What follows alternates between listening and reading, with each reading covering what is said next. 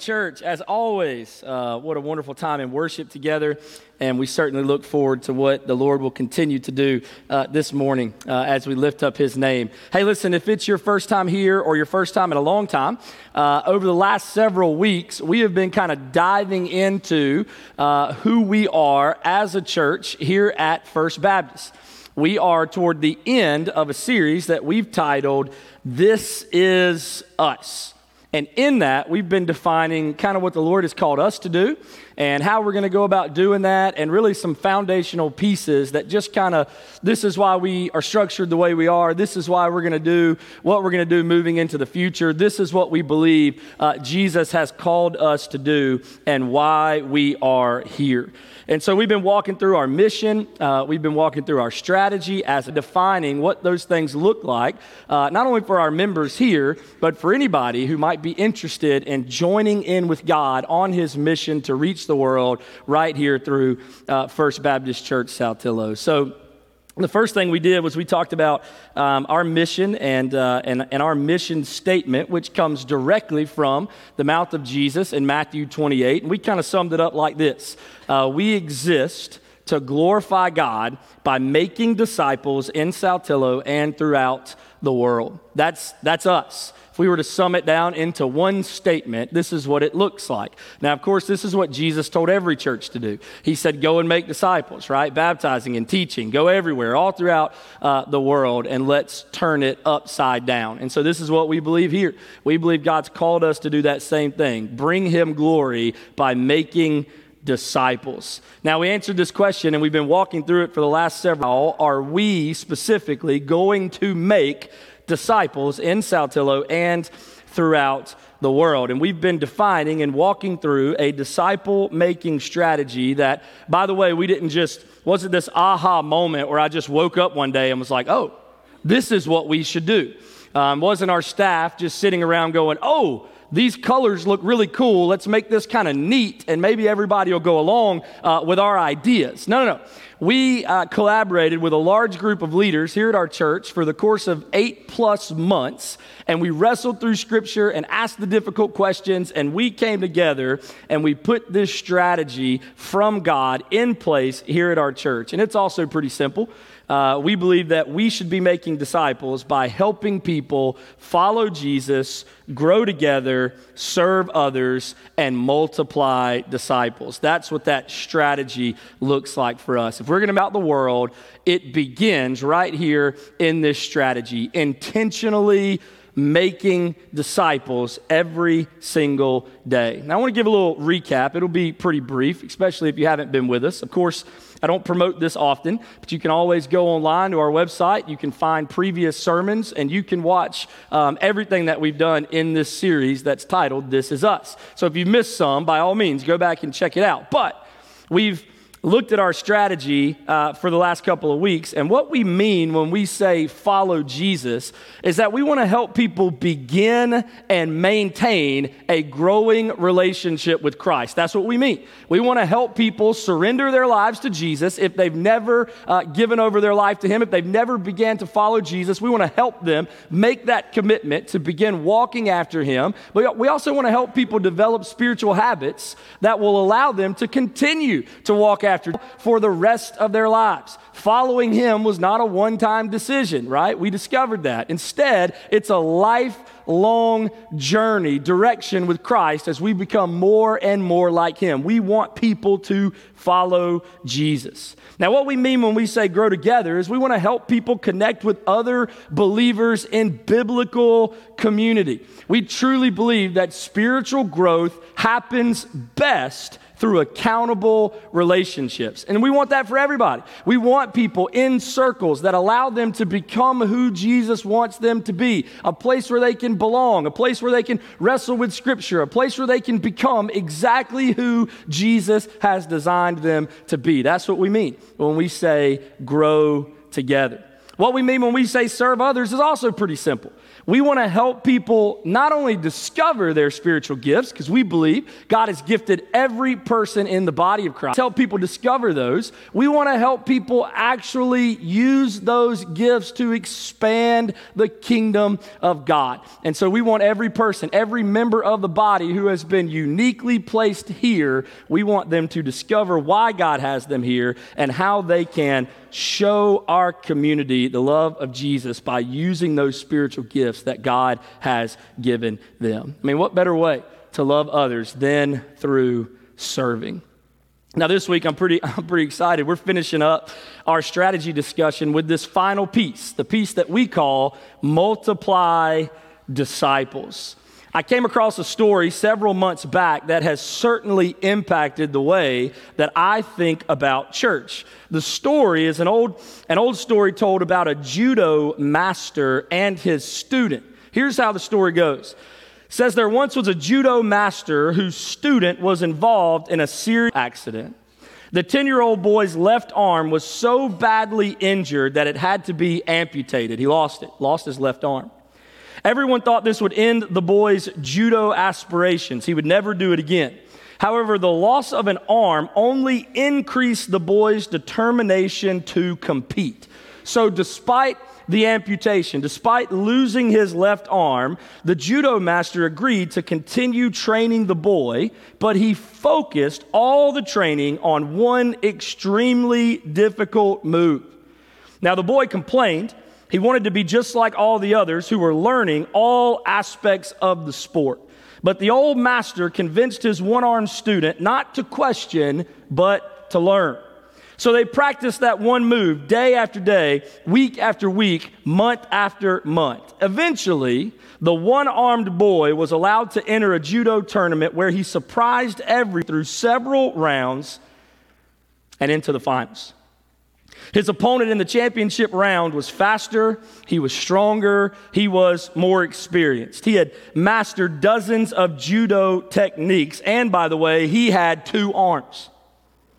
The one armed boy seemed completely outmatched. Spectators admired his courage and his determination, but they felt sorry for him. Then, at one point in the contest, the superior athlete lost concentration. It was at that moment that the one armed boy executed his one move.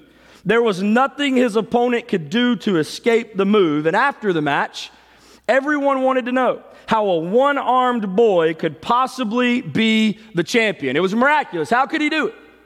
So the judo master, the, the, the teacher, he answered the questions from the crowd. He said, This boy won for two reasons. First of all, he had mastered one of the most difficult moves in all of judo. Second, the only defense against that move is to grab your opponent's left arm. Listen, I don't know if that story's true, if it's based on an actual event or not. I'm not sure. I never determined the answer to that. And you might even be thinking, Danny, how does this story, although unique, apply to us as a church today? Well, I'm not just telling you a, an interesting judo story that has a funny ending about a one-armed boy. That's not my point. My point is, is that I think the comparison to the church is simple. The church also has a single move that our greatest adversary cannot stop. You want to know what the single move is? It is to multiply disciples. You say, Danny, should we be in the political realm trying to fight politics? I'm not saying that's wrong, but that's not the move that Jesus say, Danny, should we have better counseling and better self-helps and should we make people better humans? I'm not saying that's bad, but that's not the one move that Jesus gave us. Danny, should we invest more in social justice and beginning new initiatives to help those who are in poverty and, and, and, and racism? And, and, and you add to the list. Yeah, it's good. We want to help with those things. But can I tell you something, friends? That's not the one move that Jesus gave the church. Our one move is to make disciples who make disciples. And you know what happens when that happens? everything else begins to change as well. He gave us one move, and his name is Jesus. Now, listen, you don't have to just take this from me or this clever little story. This was Jesus' goal with his early followers. This is what we find happening in the early church that we've been reading about for several Bible reading plan. This is our mission and our strategy. It's all about multiplying disciples. That's exactly what we've been highlighting for the past several weeks. And so, as a matter of fact, listen, I, I'm going to open this because I want you to know we're going to dive all over in Scripture, but there is not one place alone that we find what Jesus talks about with multiplying disciples. There's not one place that we find alone where Jesus expands on how the church will continue to move the name of Jesus and make him famous throughout the world. As a matter of fact, it happened with his followers, it happened with the early church, it happened throughout the New Testament, and it's still happening today. In other words, listen, Jesus seems to have had a plan for for them.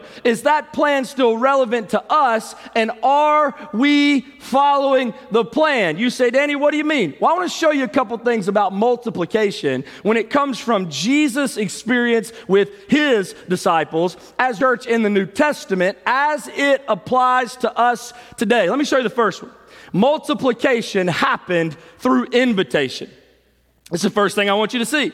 Multiplication happened through invitation. Now, there are numerous places in the gospel where Jesus invited people into a relationship with him. Not just a decision, but a direction where people would literally follow after Jesus. You say, What do you mean, Danny? Well, Jesus' invitation to his early disciples in John chapter 1, verse 39 was this Come and you will see. You know what Jesus was saying? Come on. I got something bigger than you could ever imagine. And he issues them an invitation.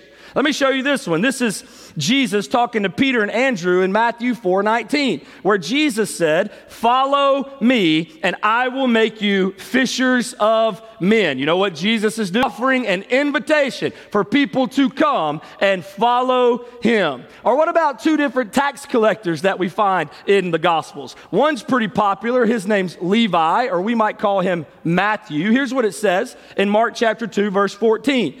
And as he passed by, talking about Jesus, he saw Levi or Matthew, the son of Alphaeus, sitting at the tax booth, and he said to him, Follow me. And he rose and followed him. Or what about Zacchaeus in Luke chapter 19, verse 5? And when Jesus came to the place, he looked up and said to him, Zacchaeus, hurry and come down, for I must stay at your house today. You say, Danny, what was Jesus doing? He was offering invitations to people to come and follow him. I love Jesus' invitation to the rich young ruler in Mark chapter 10, verse 21. And Jesus, looking at him, loved him, and you lack one thing.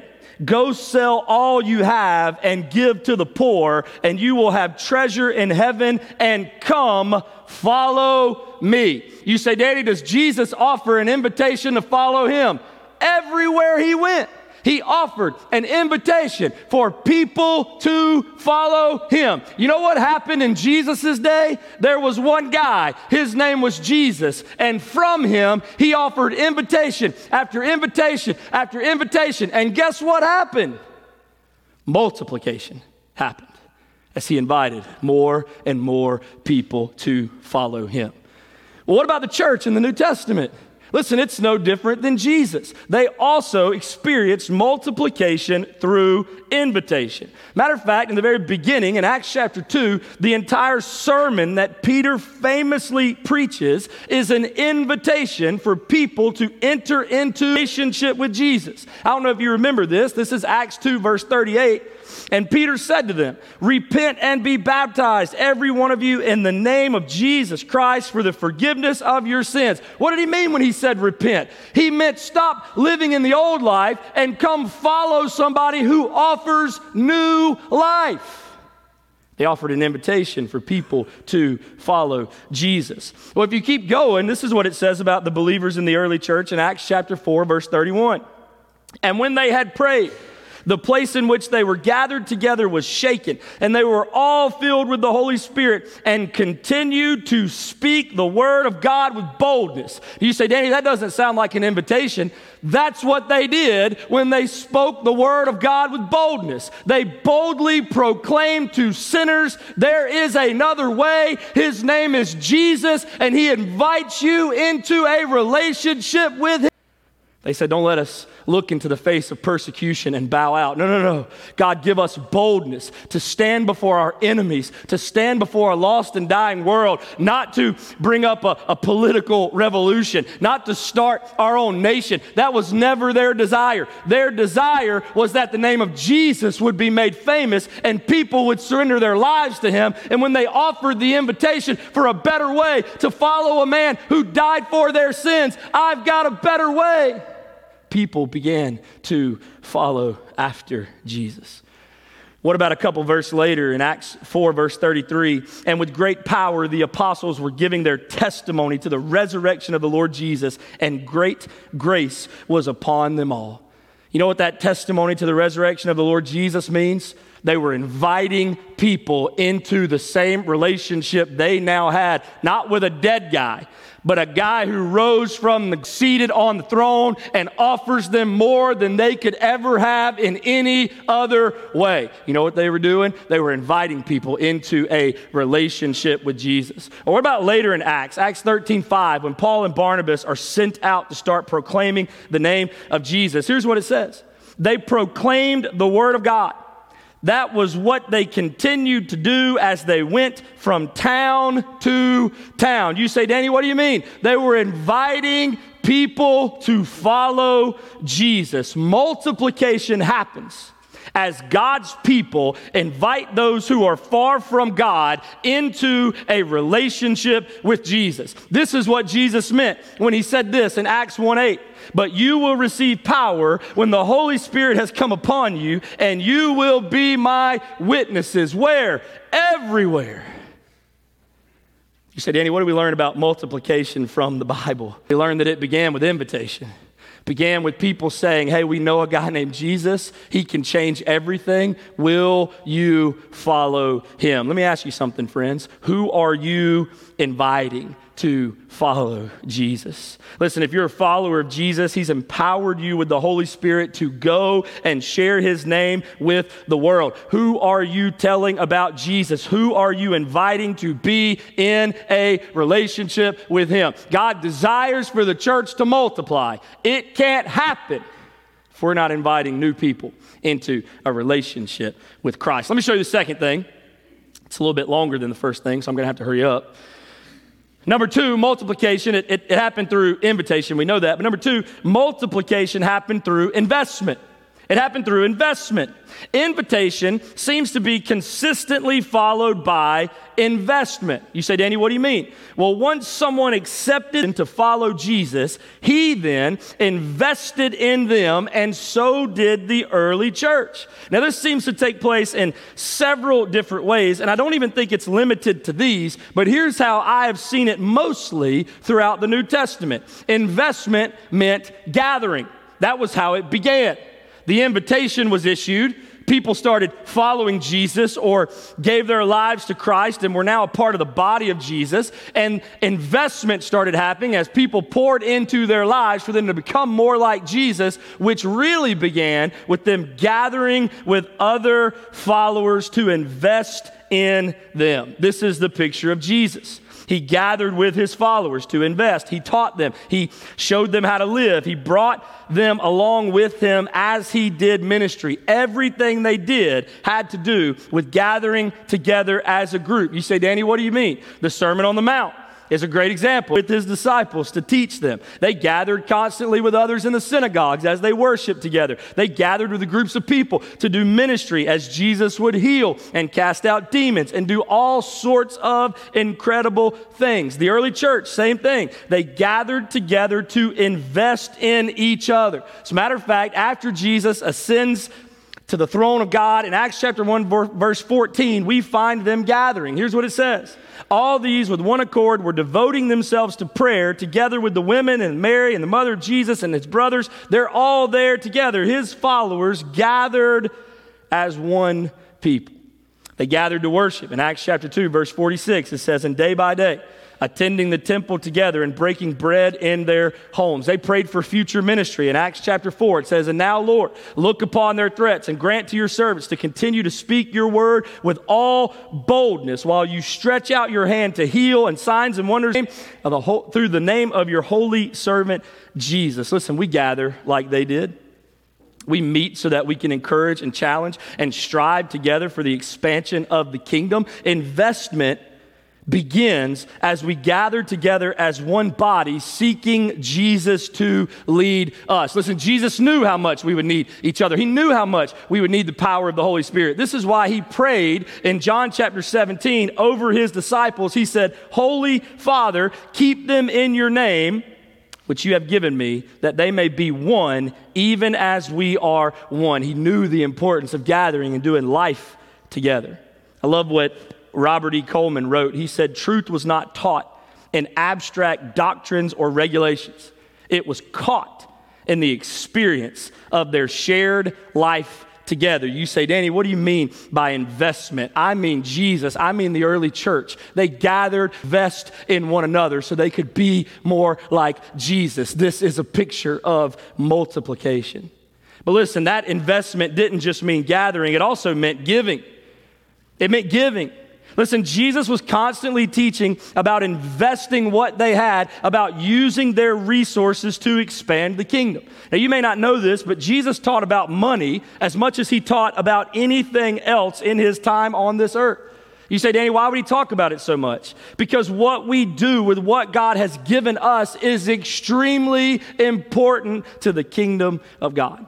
This is why Jesus would teach in Matthew chapter 6 do not lay up for yourselves treasures on earth where moth and rust destroy and where thieves break in and steal, but lay up for yourselves treasures in heaven where neither moth nor rust destroys and where thieves do not break in and steal. For where your treasure is, there your heart will be. This was all about giving. You say, what about the early church? Oh man, we could read numerous scriptures of how the early church gave for the cause of the kingdom. Their generosity was unparalleled to anything that we see in church today. You say, what do you mean? Acts chapter 2, verse 45 says, And they were selling their possessions and belongings and distributing the proceeds to all as any had need.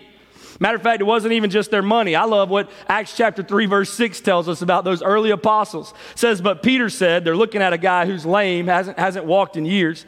Peter said, I have no silver and gold. I ain't got no money to give you, man. I'm poor.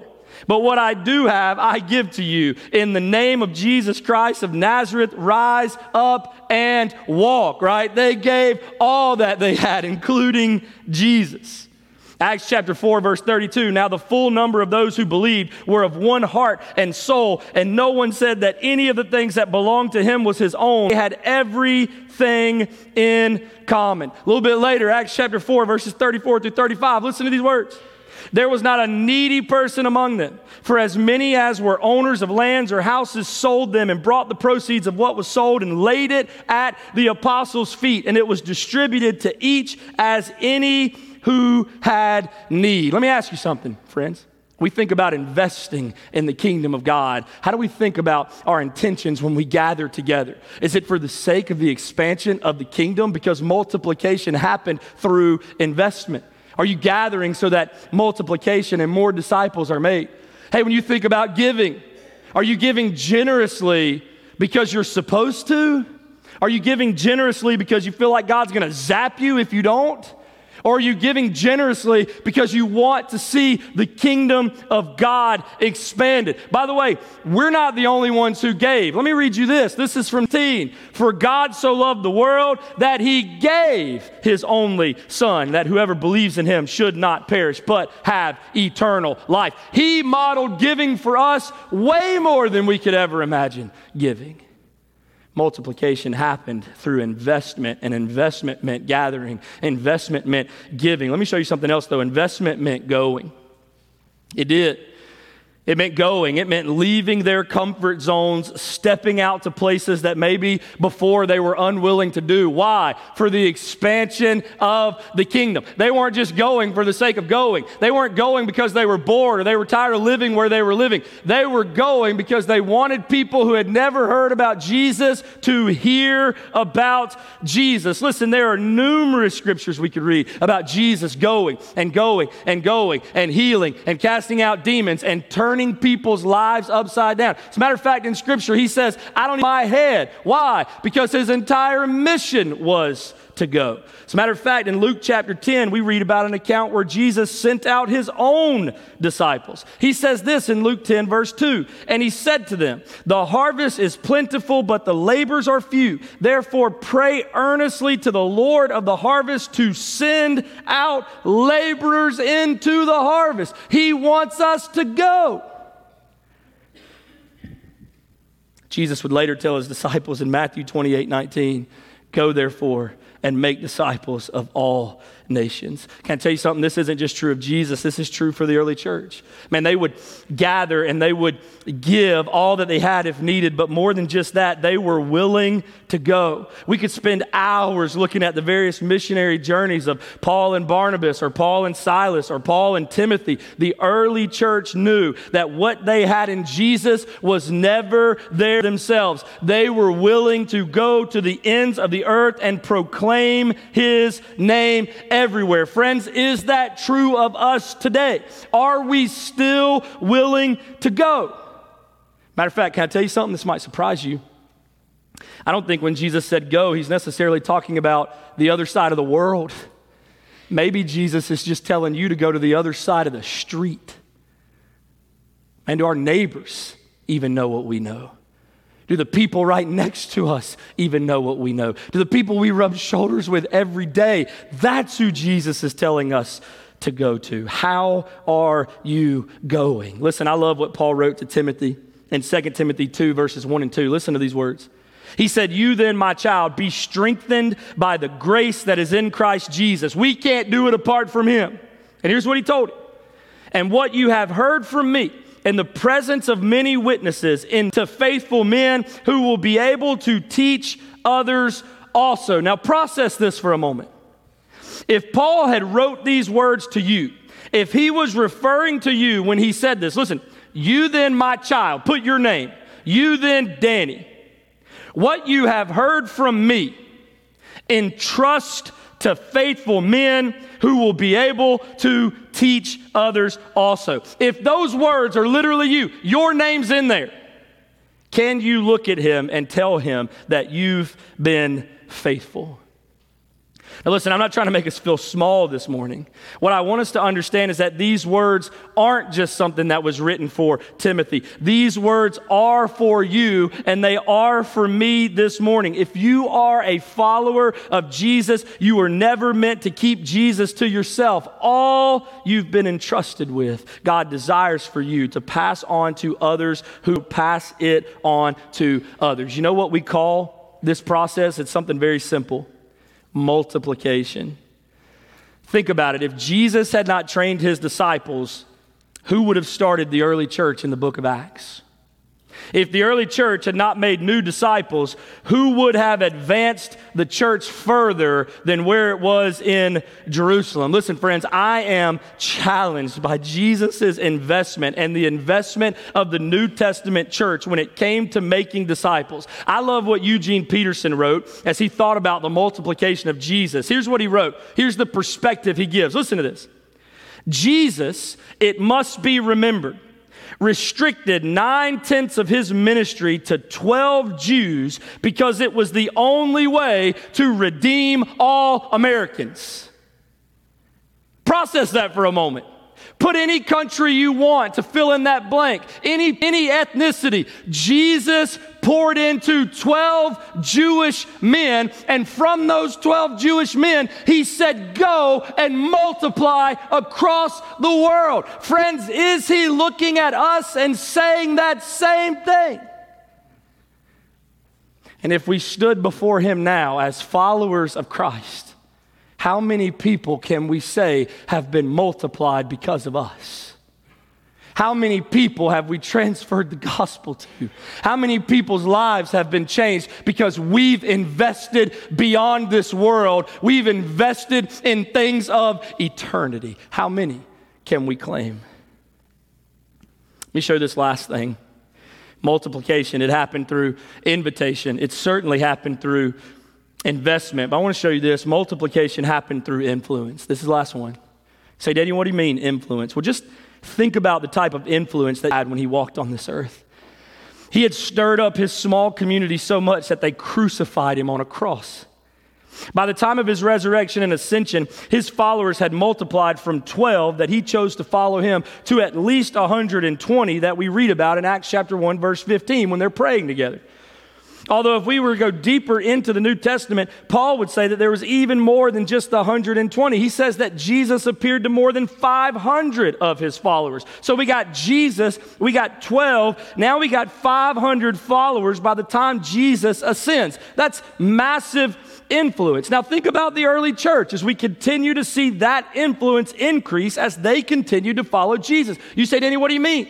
Well, by Acts chapter 2, that 500 has now turned, or at least 120 from Acts chapter 1, has turned into over 3,000 people now following Jesus.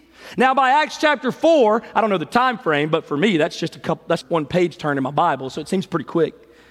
By Acts chapter 4, that number's climbed by 5,000 more people following Jesus, which makes me think at this point in time, there were somewhere around 8,000 plus at this point following after Jesus. Now, listen to this. By the time we get to Acts chapter 5, by the way, that's not even a page turn in my Bible, it's on the same one as Acts chapter 4. Here's what it says Acts 5 14. And more than ever, believers were added to the Lord, multitudes of both men and women. Listen, we've moved beyond 3,000 and 5,000 and 8,000. Now they can't even count everybody, it's just multitudes of people. By Acts 17, followers of Jesus who are advancing the kingdom of God are described in a new way. Listen to it. This is in Acts 17, verse 6. And when they could not find them, they dragged Jason and some of the brothers before the city authorities. They're, they're dragging in the movement. And they're shouting. Here's what they say These men who have turned the world upside down have come here also. Listen, could you imagine? Can you imagine if the description of First Baptist Church Saltillo goes from the couple of hundred people who were meeting in a worship service to multitudes of people who are now following Jesus to now people are saying across the globe, we don't even have a name for these people anymore. They're just the people who've turned the world upside down. Can you imagine if that's the testimony of what we allow God to do in our lives? Could you imagine what would happen if our church could start this type of multiplication of disciples? Matter of fact, I got a little picture for you. I'm going to throw it up on the screen. This is a difference, just a quick glimpse into the difference of addition versus multiplication. So what's happening in the church. They're not just adding a few people here and there. All of the are multiplying because as they share their faith and invest in others, people are also doing the same thing. Now look at this. I got to look at it too. That screen's way too small back there. If we added one, one year, let's say one person in this room, all right, me, let's say me because I'm really spiritual. So let's use me as an example. The people who are laughing are the ones who know me, so I'm glad that was not a whole lot of laughs. Let's imagine for a second that Danny sees a person saved every day 365 souls into the kingdom every year. Let's say every year that's all I did. I just saw one, per, one person a day come to faith. Well, you could keep adding it up. By year 16, I would have seen 5,840 people come to know Jesus, which, by the way, beautiful. But could you imagine if instead of just leading somebody to Jesus, we actually invited invested and influenced to the point that we're not the only ones sharing now, but the person that we shared with, we've in they're sharing their faith too right? Can you see the difference quickly in just Danny adding numbers to the kingdom versus new disciples who can make disciples are now multiplying? And it's not just Jesus on the planet, now it's 12 Jewish men on the planet. Now it's not 12 Jewish men, it's 12 times 12. Okay, I don't want to do math in my head, but just imagine this. If it was just addition by year 16, 5,840, that's beautiful. But at year 16 with multiplication, all of us sharing our faith and making disciples who also share their faith. Look, 65,536. You see the difference? What if instead of just hoping the person next to us told somebody this year about Jesus? What if instead we started investing in each other in such a way that the influence of Jesus on our community was astronomical? For just a second, this is, this is side notes, by the way. How many people live in Saltillo? Somebody got a random. What about? About 5,000. All right, 5,000 people, okay? You say, Danny, by year 16, we're at 65,000. I agree. Where are those people coming from? All over the world. You say, Danny, what do we do when all of Saltillo knows about Jesus? Guess what? We move on to the next place. Well, Danny, what about when they all know about Jesus? Hey, guess what? We move on to the next place. You say, Danny, what happens when we run out of places? Right? You say, Danny, that's a dream world. I agree. Can I tell you something, though? It's not my dream, it's Jesus' dream for his church. Man, we want to see this happen. This is why we have partners all throughout our country and even beyond our country. We want to gather and give and go for gospel. Now, I know what you're thinking, Danny. We can't do now what they did then. It was a different time, it was a different season. We can't do that. Well, listen, maybe so. I won't argue with you on whether or not we can. But I would bet you, if I was a betting man, that the church in the New Testament had no idea what to expect either. Peter stood up and proclaimed the name of Jesus. You know what I bet he wasn't thinking? All right, I bet 3,000 people today. This is about the guess I've got. I bet, hey, we're going to do it again. I bet 5,000 more hey, you know what? We're not even going to be able to count anymore. I bet that's not what their expectation was either. You know what they did? They just obeyed Jesus and went as he told them to go. Maybe the issue isn't that we can't do it, maybe the issue is that we've been conditioned not to expect it. Listen, I read a story, it's been several years ago now. It's in a book that's pretty, but the guy, the guy talks about a pumpkin farmer that really puts this into perspective. He wrote these words. He said, It's like a pumpkin farmer who was strolling through his rows of beautiful green leaves at the beginning of the season. And as the pumpkins were starting to add dots to the landscape, he's noticing how beautiful and how well everything's working. He glanced down as he's walking through his pumpkin patch and he noticed a clear glass jar. Now, curiosity got the best of him, so he took the jar over to one of his pumpkin buds, threaded the small pumpkin on its vine inside the open jar, and he left it sitting there in the field. Months later, with the experiment long forgotten, the farmer was walking his land, greatly satisfied with the large, beautiful pumpkins that covered the patch. He rediscovered the glass jar as he was walking through the patch, totally intact and was startled to see filled up with the little pumpkin that grew inside. The thin glass barrier had defined the shape of the orange mass within. The pumpkin was only one third of the size it should have been. The problem for this little pumpkin is the same problem for many churches today. Rather than growing to their full potential, they continue to conform to the shape of an external mold or model. These glass jars create invisible barriers to growth and predetermine the shape of community for churches across the country. Hey, friends, what if we decided today? That we were going to shatter all the glass jars that exist in our community today. We're not going to limit God on what He wants to do. We're not going to put Him in a box that only He can fit in based on what we want or what we desire. What if instead we see the full picture of multiplying to realize that Jesus did not come to me just to stay with me? That He created me for a purpose that goes way beyond what I could ever imagine. What if the next movement of disciple making in our area started right here with a small group of people from South Saltillo, Mississippi? You say, Danny, how is that going to begin? Let me tell you how I think it's going to begin. I think it's going to begin if people in our community will begin to follow Jesus. That's how I think it's going to begin.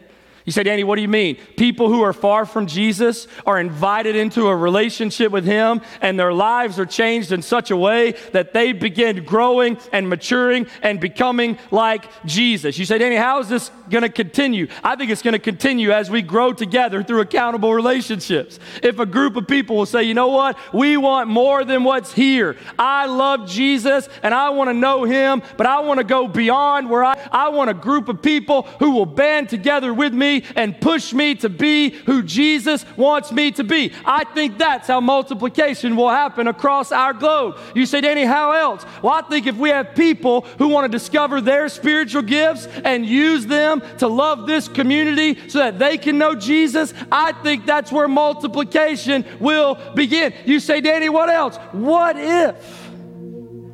What if every person in this room started multiplying? Now, listen, here's the, here's the scary thing you will multiply what you are. She said, Danny, I'm a, I'm a pretty bad follower of Jesus. Well, you know what? You're probably going to multiply to a whole bunch of other bad followers of Jesus. Say, Danny, how do I change it? What if you decide to get serious about your walk with Christ to the point where you read what he says and you actually start to obey it? And you more than this glass jar that I've always thought church was. I want more than just thinking, oh, I wake up, I go to work, I be nice to people, I come home, I go to bed, and I go to church on Sunday. What if you decide that's not the glass jar you want to live in anymore? What if you decide that you realize Jesus has created you to multiply? And you looked at every area of your life as an opportunity to share Jesus with the world. What if the glass jars broke today and we decided that we want more than what we've always been told? Can I tell you something? I think there are people in this room I think there are people in this room who have been told what a relationship with Jesus looks like, and somebody put you in a glass jar, and you've never fully become who God wants you to become. Can I invite you to something today? I'm going to be right back there in that lobby. We're going to sing. We're going to have a time where we can respond. By the way, anytime God's word is preached, He demands a response from us. I don't know what that looks like for you, but maybe. Maybe there's some glass jars that God's wanting to break today. Here, who always thought that, man, I thought this is what a relationship with Jesus looks like. Hey, look, if you're confused, if that's you, if you're not sure where you stand with Him, can I tell you something? I'd love to meet you in that lobby in just a few minutes and take my Bible and show you what it looks like to follow Jesus. You say, well, Danny, I, I gave my life to Jesus years ago.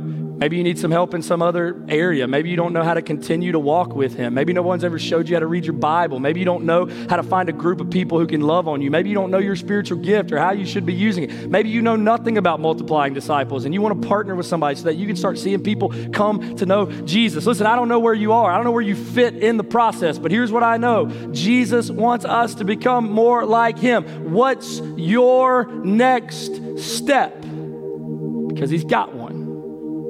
You respond to Him however He's telling you to respond, and you take your next step. Let me pray for you. Father, we love you. Thank you, Jesus. You're awesome. We're so thankful.